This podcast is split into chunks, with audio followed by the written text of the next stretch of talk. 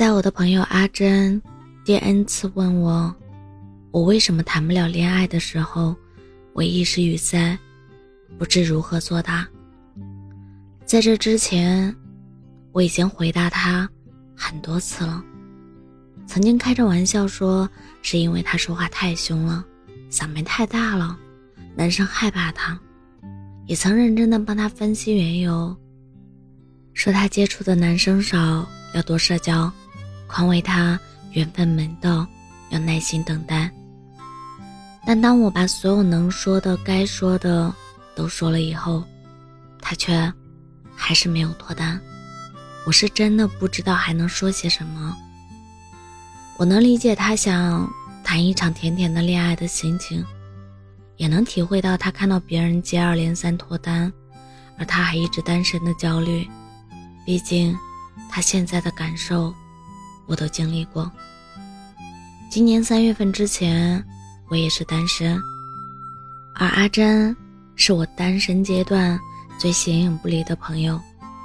当身边一起玩的朋友接连脱单后，我和阿珍自动抱团，组成了二人组合。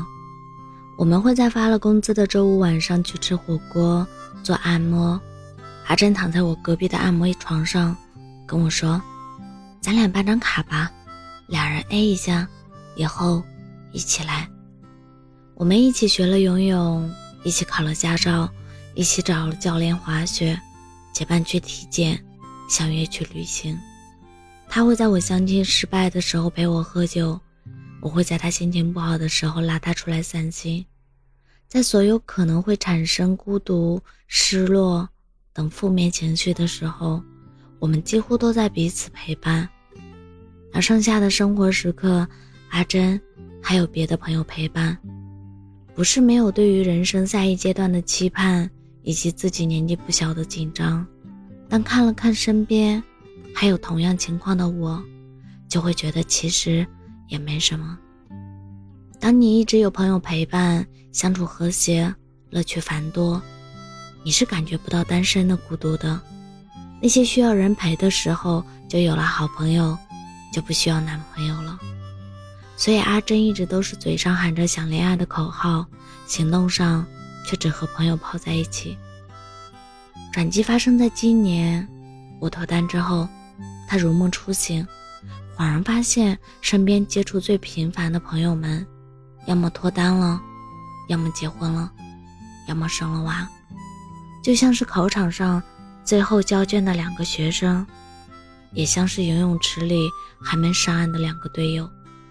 一旦另一个人交卷了，上岸了，即便时间还未到，也还是急了。阿珍说她要谈恋爱了，我说。她不能光喊口号，要有所行动。他也真的开始行动了，不再天天和朋友们混在一起，开始参加社交活动，主动和异性接触。我听他提起过一些男生，但最后却都不了了之。当他把脱单当成一项有明确时间线的任务之后，势必会因为进度缓慢而焦虑。也会因为没有符合自己的预期而挫败。他当着我的面否定过自己，问他身上是不是没有男生喜欢的点，要不要穿一些温柔的衣服，改改说话的风格。也曾失落的说自己可能这辈子都要一个人了。我很想安慰他，好事多磨，也很想告诉他错过的都是不合适的。但总觉得自己站着说话不腰疼，说的话没有一点说服力。道理每个人都懂，但事情到自己身上还是会难过。我想起几个身边人的例子，或许可以缓解爱情的玄妙。我妈的一个表妹，今年四十二岁，从二十出头到现在的二十多年，她遇到过多少个人，已经数不清了。关于为什么没有找到合适的另一半，也有太多的原因。她成了别人眼里的老姑娘，但她六月份刚刚结婚，嫁给了她很满意的人。我表姐二十三岁结婚，二十八岁离婚，如今三十四岁又谈起了甜甜的恋爱，说他遇到了很好的人。我大学的专业老师，一位年近六十的中年妇女，她时常穿着旗袍在讲台上讲课。我们私下没少感慨，她非常有知识女性的韵味。后来得知她终身未婚，几十年前上山下乡的时候遇到了很喜欢的人，后来分开了，再后来就再也没有遇到心动的人了，于是，一直到了现在，把生命的刻度拉长，把聚焦于眼前的经历放大，你会发现爱情如此莫测。有的人十几岁就邂逅了一生挚爱。而有的人年近半百才体会到心动的感觉。爱情本身是一件没有统一标准的事情，可社会却拿一些普世价值观来要求我们：大学毕业要恋爱，三十岁之前要结婚，好像不随大流就是自己掉队了。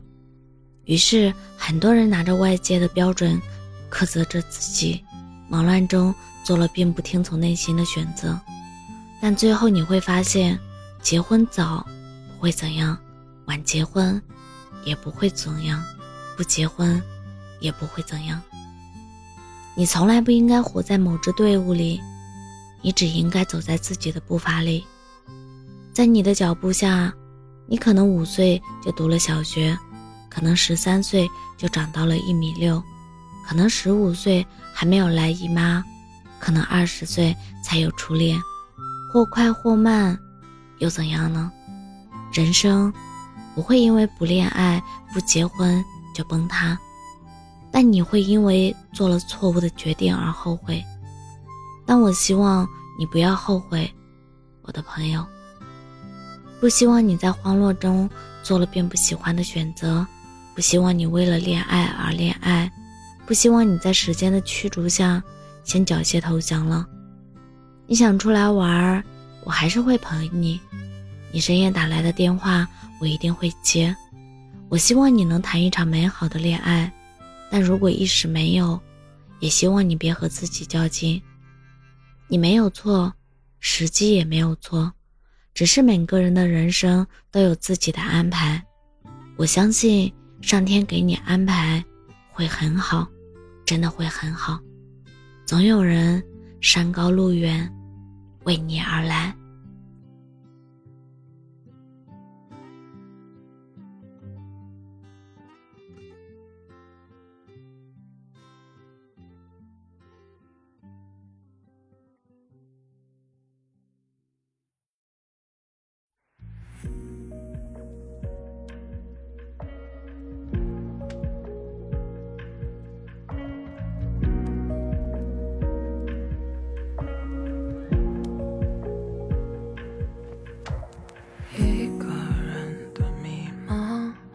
好过两个人的倔强，一个人的幻想，好坏又怎样？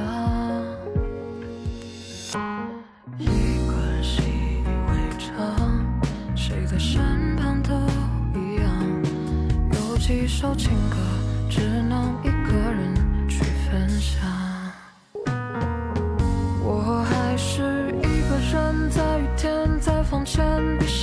都是你的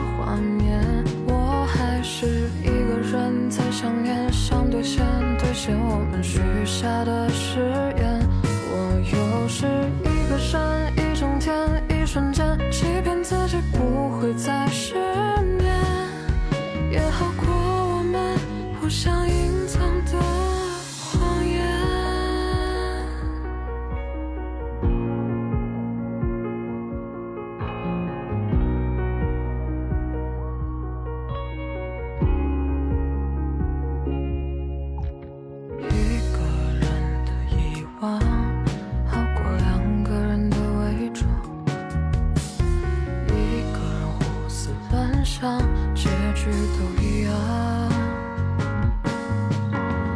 一个人遍体鳞伤，会红了眼眶，原谅。有几句情话，只能一个人独自讲。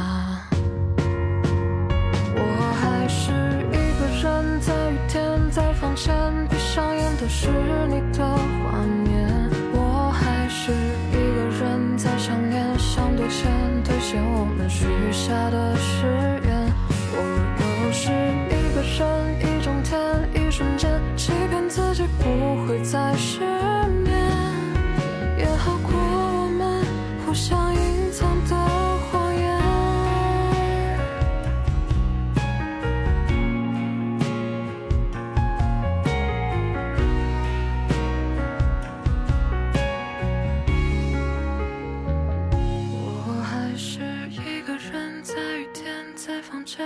闭上眼都是你的画面。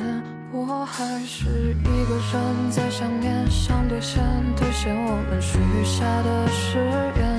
我又是一个人，一整天，一瞬间，欺骗自己不会再失眠，也好过我们互相隐藏的。